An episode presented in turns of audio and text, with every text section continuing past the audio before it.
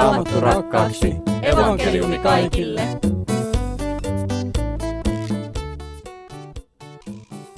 Oikein siunattua pyhäpäivää ja oikein siunattua äitien päivää. Hienoa, että saamme olla näin äitien päivänäkin Raamatun sanan ääressä suurena joukkona. Ja teemme sen näin Raamattu ohjelman myötä. Tämän Raamattu ohjelman tuottaa Suomen evankelis-luterilainen kansanlähetys. Tahdomme kanssasi uppoutua Raamatun ikuisiin aarteisiin. Raamattu rakkaaksi evankeliumi kaikille. Tässä näymyssä haluamme kulkea tässä Raamattu. Minun nimeni on Veijo Olli. Tänään tällä studiossa meitä opettamassa on kansanlähetysopiston nuorisotyölinja vastaava Laura Järvinen. Tervetuloa Laura. Kiitoksia. Sinä olet ollut joskus aikaisemminkin ohjelmassa, mutta minä ajattelin, että nyt kysyn sinulta, kun sinä vedät tällaista nuorisotyölinjaa, niin mitä sinä oikein teet näinä päivinä tai mitkä ovat sellaiset päällimmäiset ajatukset työissä? No nyt on ihan kevätlukukauden loppu ja tässä vaiheessa ollaan jo melkein nuorisotyölinjalaisten kanssa kiitoksen äärellä kaikesta siitä hyvästä, mitä he on kansanlähetyksen nuorisotyöhön tämänkin lukukauden aikana tuoneet. Ja sitten innokkaasti odotellaan syksyn linjoille hakemuksia, eli nyt on erinomainen aika hakea esimerkiksi nuorisotyölinjalle, mutta ehdottomasti myös raamattulinjalle tai apologialinjalle. Ja, ja sitten me mielellään täällä hakemukset vastaan otetaan ja niihin ilolla myöntävästi yleensä vastataan. Haluan vielä tarkentavan kysymyksen. Ehkä nämä kaikki linjat ovat aika monen ikäisille, mutta tässä nuorisotyölinjassa on tämä nuori sana sisällä. Mikä on kohderyhmä? No kyllä semmoiset lukiosta, ammattikoulusta valmistuneet on, on siinä ehkä se, se porukka, mutta tosiaan muille linjoille on ihan kaiken ikäiset tervetulleita. Kiitos näistä ajatuksista. Kansanlähetysopistolla on paljon mahdollisuuksia opiskella ja seuraavaksi esittelen sitten seuraavan studiovieraan, joka on kansanlähetysopiston rehtori Niilo Räsänen. Tervetuloa. Kiitos. Miltä kuulosti, kun Laura ehdotti, että nyt kannattaa alkaa sankoin joukoin hakemaan kansanlähetysopistolle? No tavoin, tavoin entisin Laura puhuu asiaa, eli, eli kyllä se on semmoinen satsaus, jos Jumalan sanaan uppoutuu ja niitä aarteita pääsee jo nuorempana ammentelemaan, niin siitä on sitten ilo ihan loppu elämään, että suosittelen kyllä lämpimästi.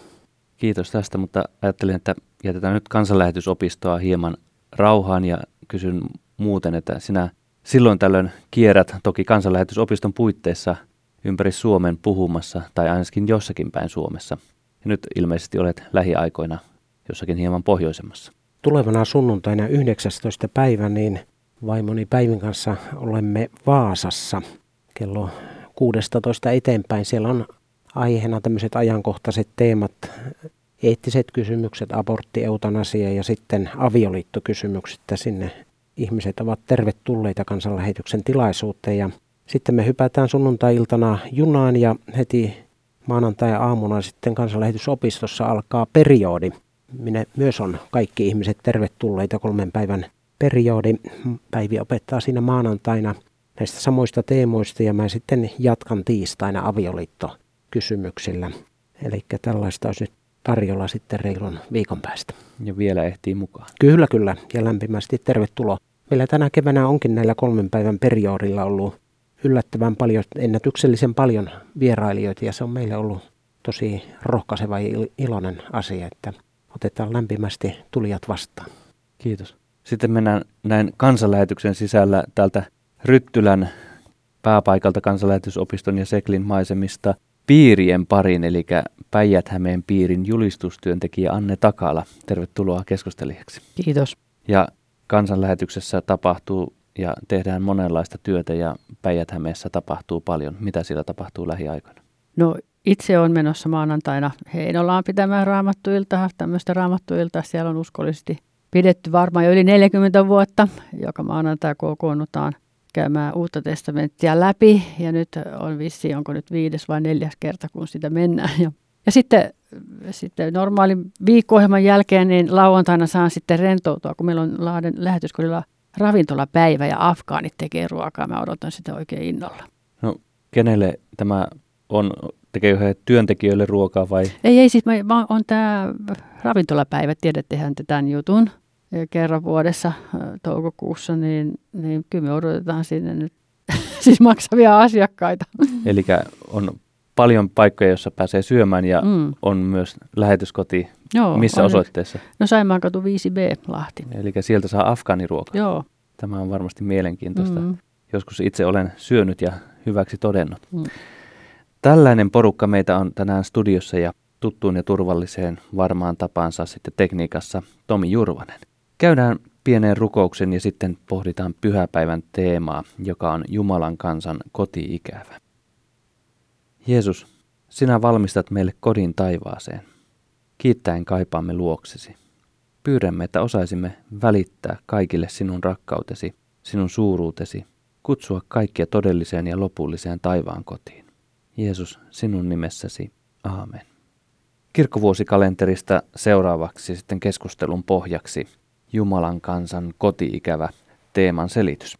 Seurakunta juhlii iloiten Herran ylösnousemusta ja voittoa kuolemasta ja suuntaa katsensa uuteen elämään taivaassa, minne Jeesus on mennyt valmistamaan omilleen sijaa.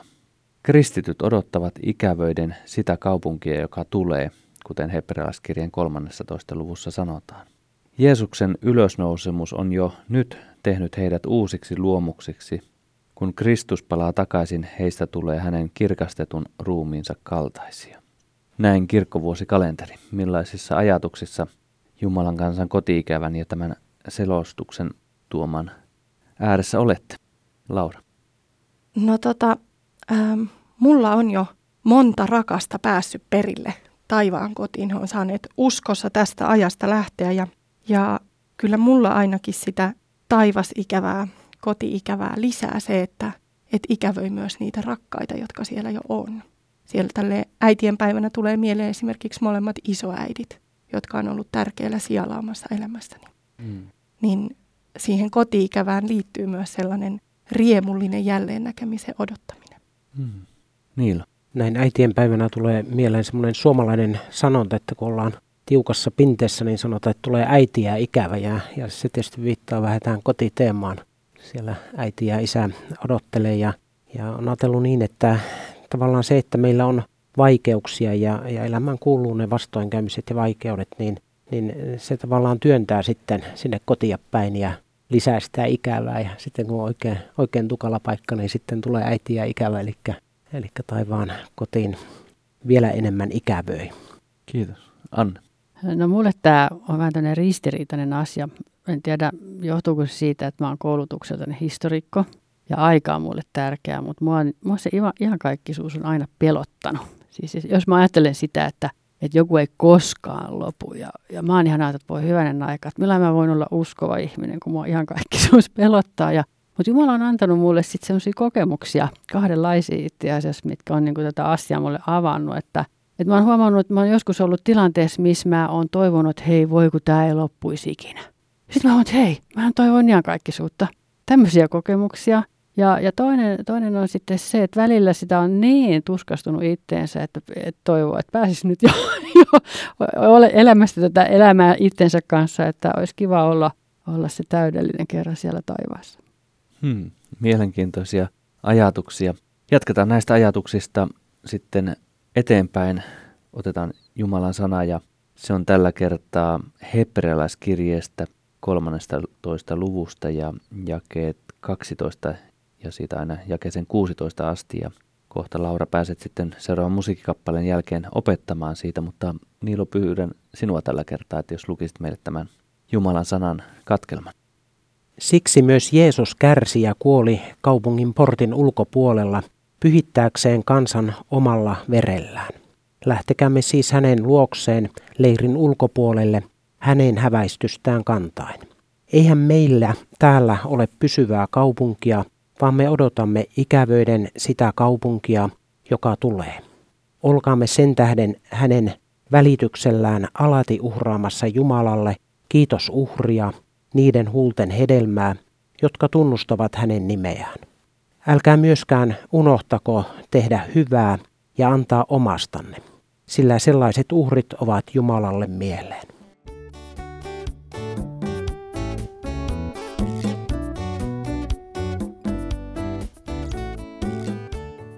Tämä on siis hebrealaiskirjeestä päivän lukukappale. Seuraavaksi annetaan musiikin kuljettaa meidät opetuksen pariin ja Jukka Putkonen esittää kappaleen Vie huomiseen. Jukka Putkonen esitti kappaleen Vie huomiseen. Ja Raamattu Pufeessa pääsemme opetuksen pariin ja tänään opetus on päivän lukukappaleesta eli hebrealaiskirjeen 13. luvusta jakeesta 12 ja 16. Ja ne kuultiin tuossa edellisen musiikkikappaleen aikana, mutta nyt me pääsemme kuuntelemaan Laura sinua. Sinun vuorosi on opettaa, eli meitä opettaa Laura Järvinen. Ole hyvä. Kiitos. Lähes rippikouluikään saakka aina leireillä ja yökylässä minun iski aivan hirmuinen kotiikävä. Äitini tapasi lohduttaa sanoen, että kotiikävä on oikeastaan hyvä juttu, koska se kertoo siitä, että minulla on hyvä koti ja siellä rakkaita ihmisiä, joita ikävöidä. Valitettavasti äidin sanat eivät vieneet ikävääni pois. Se helpotti yleensä vasta siinä vaiheessa, kun jompikumpi vanhemmistani oli luvannut hakea minut kotiin ja kokonaan se katosi vasta, kun automme kaarsi kotipihaan, minä kyydissä. Kirkkovuoden teema tälle sunnuntaille on siis Jumalan kansan kotiikävä. Tässä maailmassa me emme ole vielä kotona, vaan muukalaisia. Moni asia täällä on toki mukava ja hyvä ja rakastettavakin, mutta aika ajoin kotiikävä vaivaa, joskus enemmän ja joskus vähemmän. Uskon, että äitini opettama viisaus pätee tähänkin ikävään. Se kertoo meille siitä, että meillä on olemassa tätä maailmaa parempi kotia, siellä jotain ja joku, jonka luokse kannattaa ikävöidä. Pureudutaanpa nyt tämän päivän epistolatekstiin eli kirjetekstiin ja siihen, mitä voimme kotiikävästämme sen kautta ymmärtää. Tekstimme alkaa siitä, kuinka Jeesus kuoli kaupungin ulkopuolella pyhittääkseen kansan verellään. Ajatus viittaa ymmärtääkseni tässä kohdassa kahteen eri asiaan. Ensinnäkin vanhan liiton syntiuhriin.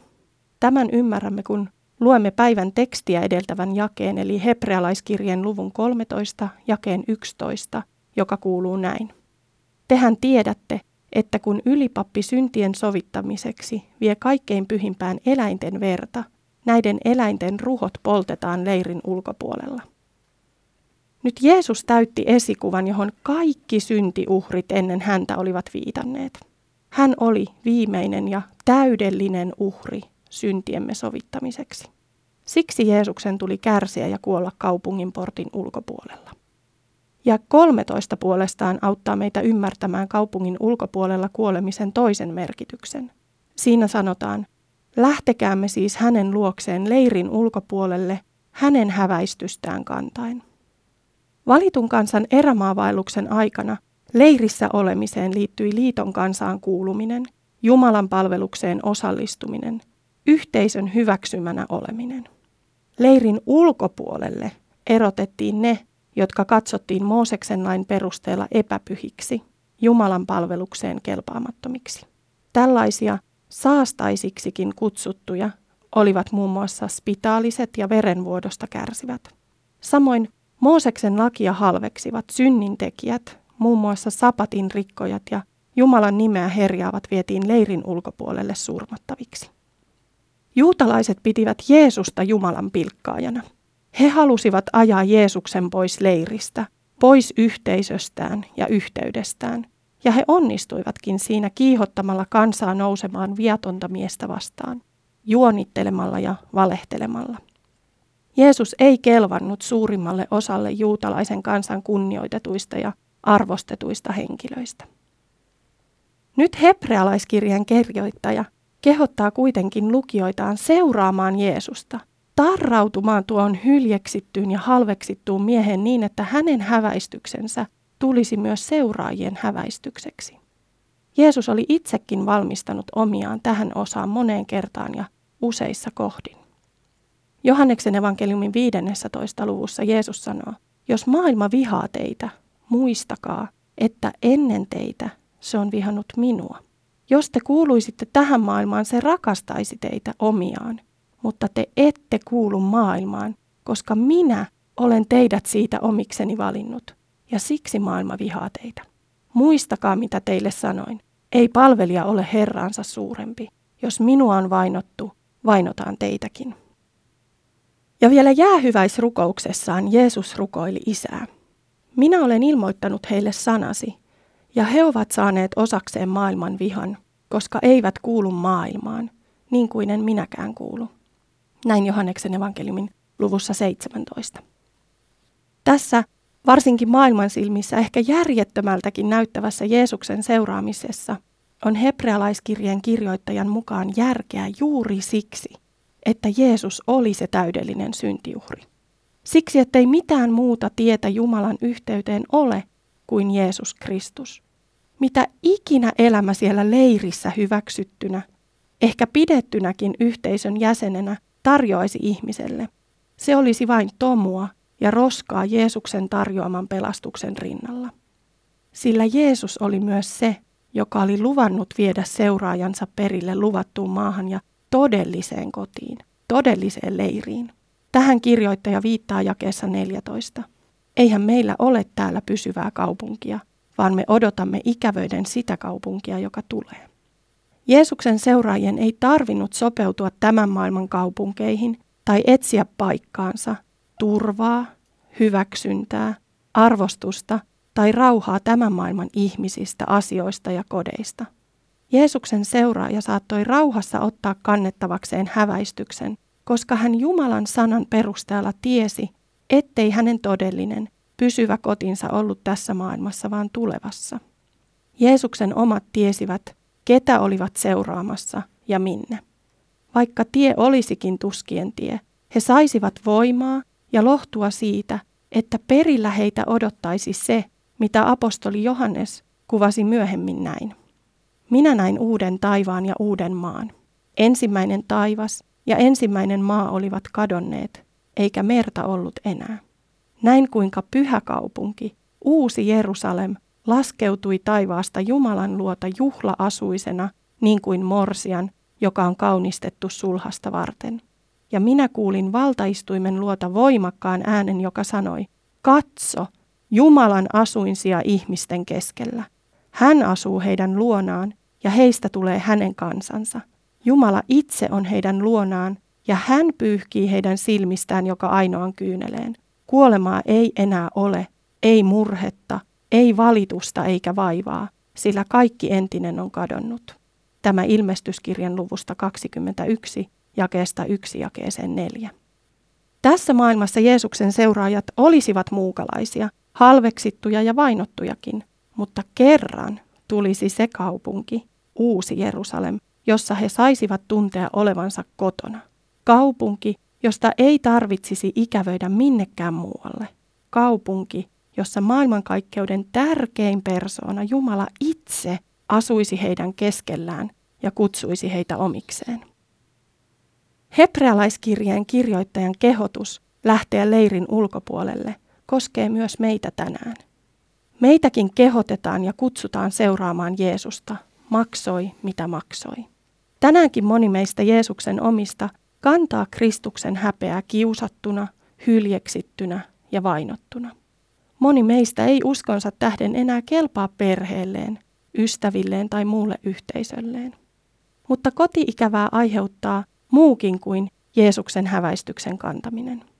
Joudumme kokemaan muukalaisuutta tässä maailmassa myös muilla tavoilla. Olen asunut ison osan elämästäni Ryttylässä, pienessä, noin 2000 asukkaan kylässä. Minä asuin täällä jo lapsena ja muutin sitten opiskelujen jälkeen työn ja puolison perässä takaisin. Tämä on kylä, jonka talvisajan kansallisasuna voi pitää heijasti liiviä ja verkkarit on ihan kelpo asu kylällä liikkumiseen. Vastaantulijoista suurin osa on vähintään kasvoilta tuttuja ja kaikkia voi morjenstaa. Varsinainen maalaiskylä siis. En ajattele tai väitä, että Ryttylä millään tavalla olisi taivaan autuuteen verrattavissa, mutta minulle tämä kylä on tuttu ja turvallinen. Täällä koen olevani kotona. Aika ajoin suuntaan täältä suureen maailmaan. Ja nautin ja iloitsen toki monista mahdollisuuksista ja palveluista, joita Ryttylässä ei ole, mutta koen myös oloni helposti vieraaksi. Suurten kaupunkien ihmisvilinässä olen muukalainen. Hämmennyn ja aiheutan hämmennystä maalaisilla tavoillani. Joskus vierauden tunne yltyy lähes ahdistukseksi asti.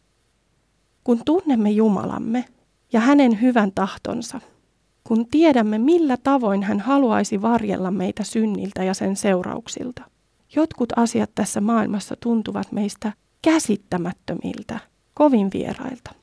Tavat ja arvot, jotka olemme raamatusta oppineet, joihin olemme seurakunnassa tai muussa uskovien yhteydessä tottuneet, eivät sovi yhteen tämän maailman tapojen ja arvojen kanssa.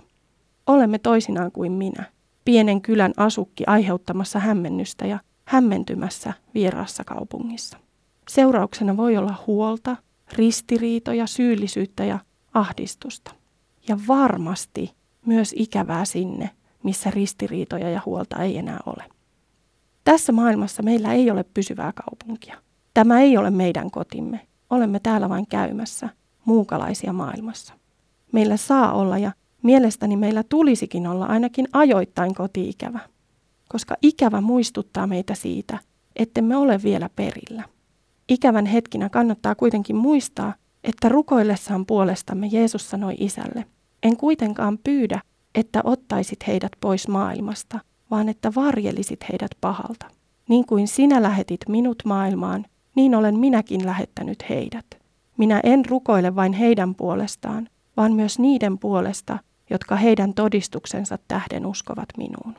Tämäkin Jeesuksen jäähyväisrukouksesta Johanneksen evankeliumin luvusta 17. Muukalaisuutemme ajalle meillä on tehtävä. Jumala ei ole unohtanut meitä tai jättänyt meitä tänne vahingossa ikävöimään. Kun Jeesuskaan ei rukoillut, että isä ottaisi meidät pois maailmasta, ei meidänkään tarvitse kiirehtiä täältä pois. Ikävän yllättäessä saamme lohduttautua lukemalla raamatusta todellisesta kotikaupungistamme. Saamme myös katsella Jumalan hyvyyttä ja kiittää ja ylistää häntä siitä. Tämän lomassa jatkamme kuitenkin työtä. Rakastamme, palvelemme ja julistamme, jotta mahdollisimman moni saisi kuulla tuosta kaupungista ja tiestä, joka sinne vie. Kiitos Laura opetuksesta. Meitä opetti Laura Järvinen ja Lauran lisäksi studiossa Niilo Räsänen ja Anne Takala. Ja teidän kanssa menemme kohta keskustelemaan, mutta sitä ennen kuuntelemme musiikkia. Laura Pakarinen esittää kappaleen Oi Jumalan henki.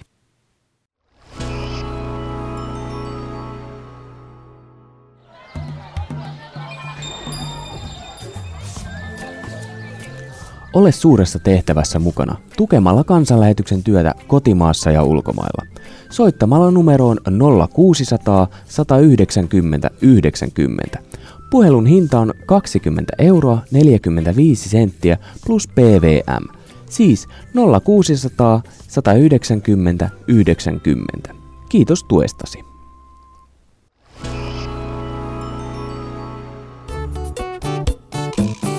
Raamattu rakkaaksi. Evankeliumi kaikille. Ennen mainoskatkoa Laura Pakarinen esti kappaleen Oi Jumalan henki. Ja kiitos sinulle, joka tuon mainoskatkon myötä olet päättänyt antaa lahjan meidän työlle. Tämän Raamattupufeen tuottaa Suomen evankelisluterilainen kansanlähetys. Ja nyt me käymme Raamattupufeessa keskustelun pariin.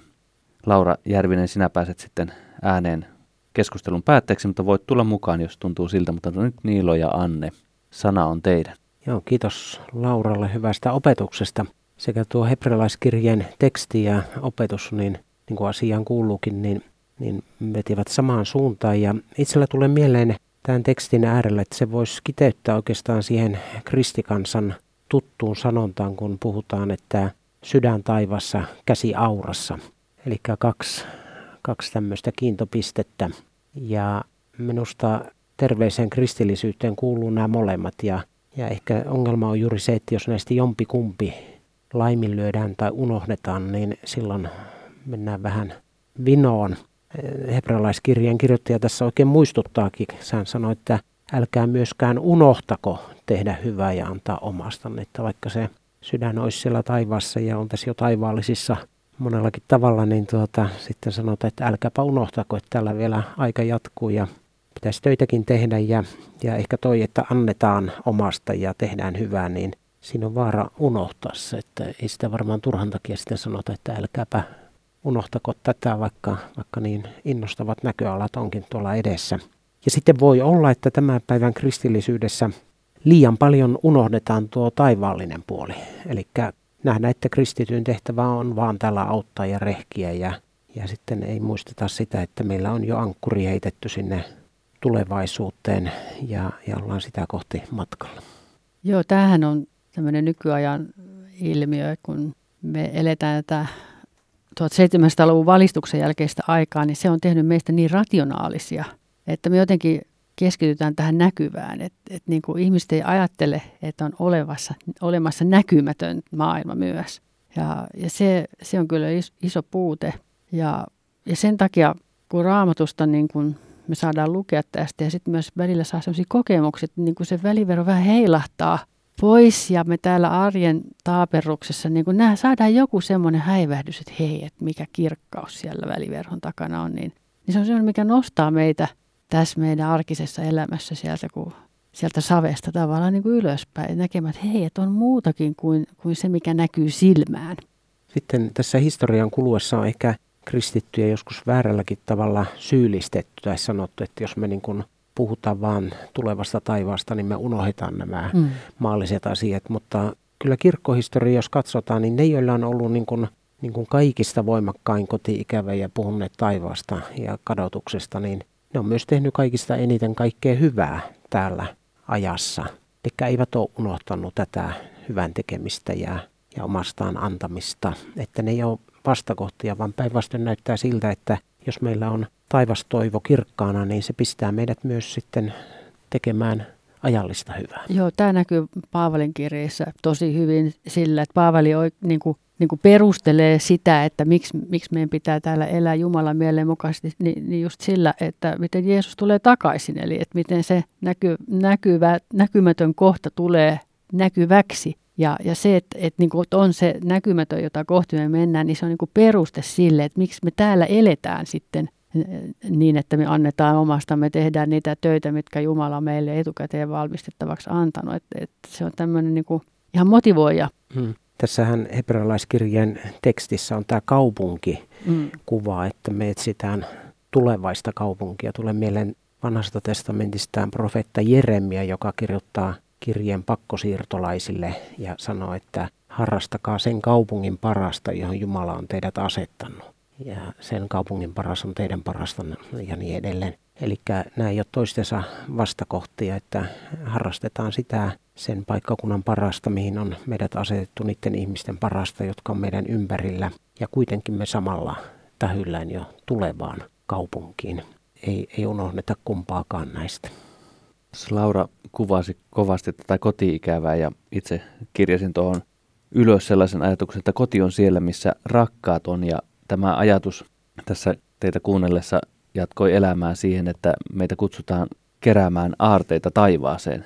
Ja sitten ajattelin, että, että jos me ymmärretään oikein Jumalan rakkaus ja sitten nämä taivaalliset aarteet, niin meillä tulee se koti-ikävä, mutta sitten täällä lähellä, missä saamme elää, niin siellä missä meidän rakkaat ihmiset on, niin siellä on koti. Tällainen koti-ikävä ajatus, että tämä koti-ikävä sinällään jo ajaa tekemään työtä sen eteen, että taivaassakin meillä olisi näitä rakkaita. No tähän tämä Jeesuksen vertaus väärästä taloudenhoitajasta just tähtää. Eli, eli hän käytti tämä taloudenhoitaja isäntänsä varoja. Ja jos, jos me ajatellaan nyt, että mitä me omistetaan, niin eihän me oikeasti omisteta yhtään mitään, vaan kaikki mitä meillä on, niin se on Jumalalta. Eli meidän, meidän niin kuin kaikki läheiset ihmiset, meidän, meidän varallisuus, jopa meidän oma elämämme, meidän aikamme täällä maan päällä, niin se on kaikki lainaa. Ja, ja Jumala voi milloin tahansa ottaa ne pois. Eli, eli nämä on annettu ne meille ihan niin kuin sille väärälle taloudenhoitajalle, se käytti isäntänsä omaisuutta, niin samalla tavalla nämä kaikki asiat on meille annettu, jotta me tehdään sillä omaisuudella niitä ystäviä, jotka kun me sitten mennään taivaaseen, niin on siellä ottamassa meitä vastaan. Et, et se ainoa, mitä meiltä ei koskaan voida ryöstää pois, niin se on pelastus. Pelastus on meille annettu ja, ja se ei ole lainaa. Se, se on meille kerta kaikkiaan Jeesus on se meille ansainnut. Mutta tämä kaikki muu, tämä voi loppua milloin tahansa. Ja sillä meidät on kutsuttu tekemään tätä hyvää. Sitten tämä vielä tuplaantuu sillä, kun Raamattuhan sanoo, että antaessaan saa, että jos me jaetaan siitä hyvästä, mitä me on saatu. Ja, ja tosi hyvin sanoit tuon, että se ei ole meidän omaa pohjimmiltaan, vaikka me joskus ajatellaan, että ne pankkitilit ja muut on minun omaisuutta, niin kyllähän nekin on niin kuin Jumalan mm. hyvyyttä, millä me operoidaan. Ja sen lisäksi, että me on saatu näin paljon kaikkea hyvää, niin sitten jos me annetaan omastamme, niin käy niin kuin Raamattu sen toteaa, että antaessaan saa. Se jotenkin palkitsee ja, ja hyvä näin. Ja tästä tulevasta kaupungista, mitä me siitä taivaallisesta Jerusalemista, mitä me odotetaan, niin, niin tässä Laura luki sen alun siitä ilmestyskirjan luvusta 21, missä kuvataan. Sitten kun me luetaan sitä lukua vähän pidemmälle, niin siellä sanotaan, näytetään Johannekselle se kaupunki ja se laskeutuu alas ja sanotaan, että tämä on Karitsan vaimo. Ja jos me nyt ajatellaan, niin, niin eihän Karitsan vaimo mikään kaupunki ole, vaan, vaan mikä se on? Se on seurakunta.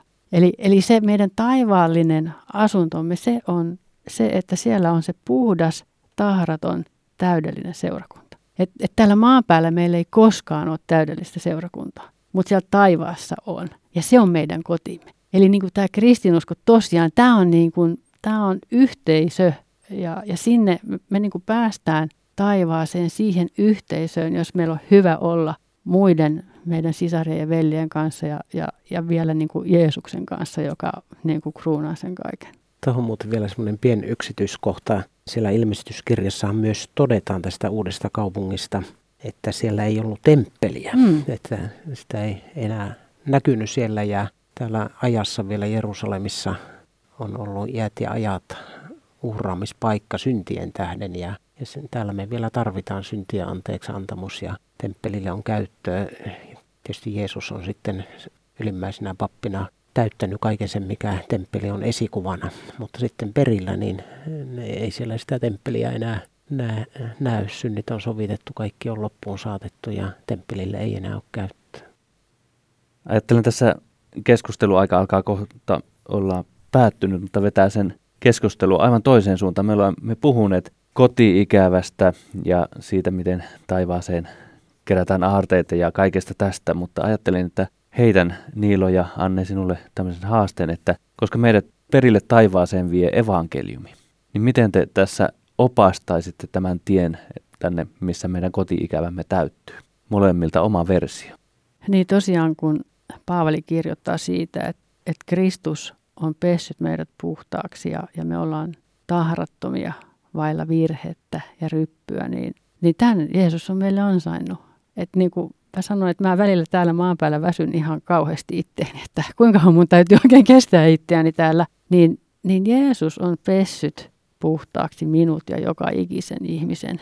Ja jos minä sen puhtauden haluan itselleni, niin mä saan sen, kun mä pyydän, että Jeesus auta minua. Ja, ja sitten Jeesus vie mut sinne taivaaseen. Ja siellä mä oon sitten, mä oon siellä sitten ilman näitä rasittavia asioita, mitkä mua täällä maan päällä risoo.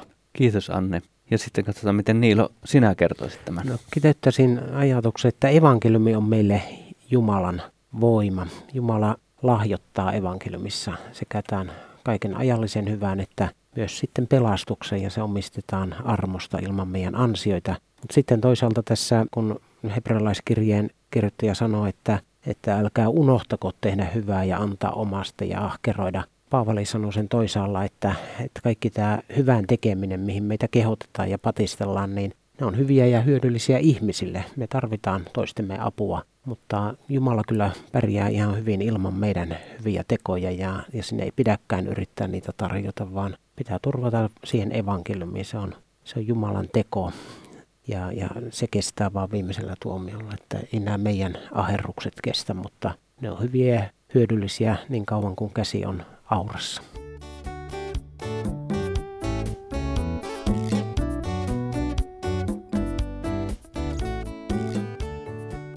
Kiitos Niilo. Eli keskustelijoina Anne Takala ja Niilo Räsänen. Ja me kaikki täällä studiossa käännymme Laura sinun puoleesi. Olet opettanut ja kuunnellut keskustelun ja nyt sinulla on pieni hetki aikaa johdattaa meitä vielä eteenpäin. Niin, no haluaisin tähän loppuun sanoa sen, että sanalla ikävä on aika sellainen negatiivinen kaiku. Sitä ei pidetä hirveän hyvänä asiana. Ja tässä me kutsutaan ihmisiä Jumalan kansaa, joka ikävöi. Mutta haluaisin muistuttaa, että se Jumalan kansan kotikävä on hyvä juttu. Se sitoo meidät sinne taivaaseen, missä, missä ei ole enää ikävöintiä. Se kääntää meidän katseet ristille ja tyhjän haudan ihmeeseen. Ja se ikävä on se, mikä saa myös meidän jalkamme ja kätemme ahkeroimaan, jotta mahdollisimman monen ihmisen ikävä saisi kerran lakata ja muuttua riemuksi. Kiitos Laura. Ajattelin, että pyydän sinua vielä rukoilemaan, että me todellakin saisimme kaikki täyttymyksen tähän kotiikävämme. Pyhä Jumala, rakas taivaallinen Isä, Kiitos siitä, että sinä itse olet lahjoittanut meille pelastuksen Jeesuksessa. Kiitos siitä, että tänäänkin on totta se sana, että sä oot rakastanut tätä maailmaa niin paljon, että sä annoit ainoan poikasi, jottei yksikään, joka sinun uskoo, joutuisi kadotukseen, vaan saisi iankaikkisen elämän. Ja kiitetään sua myös siitä, että saadaan vielä elää tässä ikävän ajassa. Auta meitä rakastamaan ja palvelemaan toinen toistamme ja antamaan iloiten omastamme. Kiitos siitä, että sinä itse huolehdit siitä, että kerran meidän ikävämme lakkaa ja me saadaan nähdä sinut kasvoista kasvoihin. Rukoillaan, että mahdollisimman moni meistä saisi kerran olla perillä taivaan kirkkaudessa. Jeesuksen nimessä, aamen.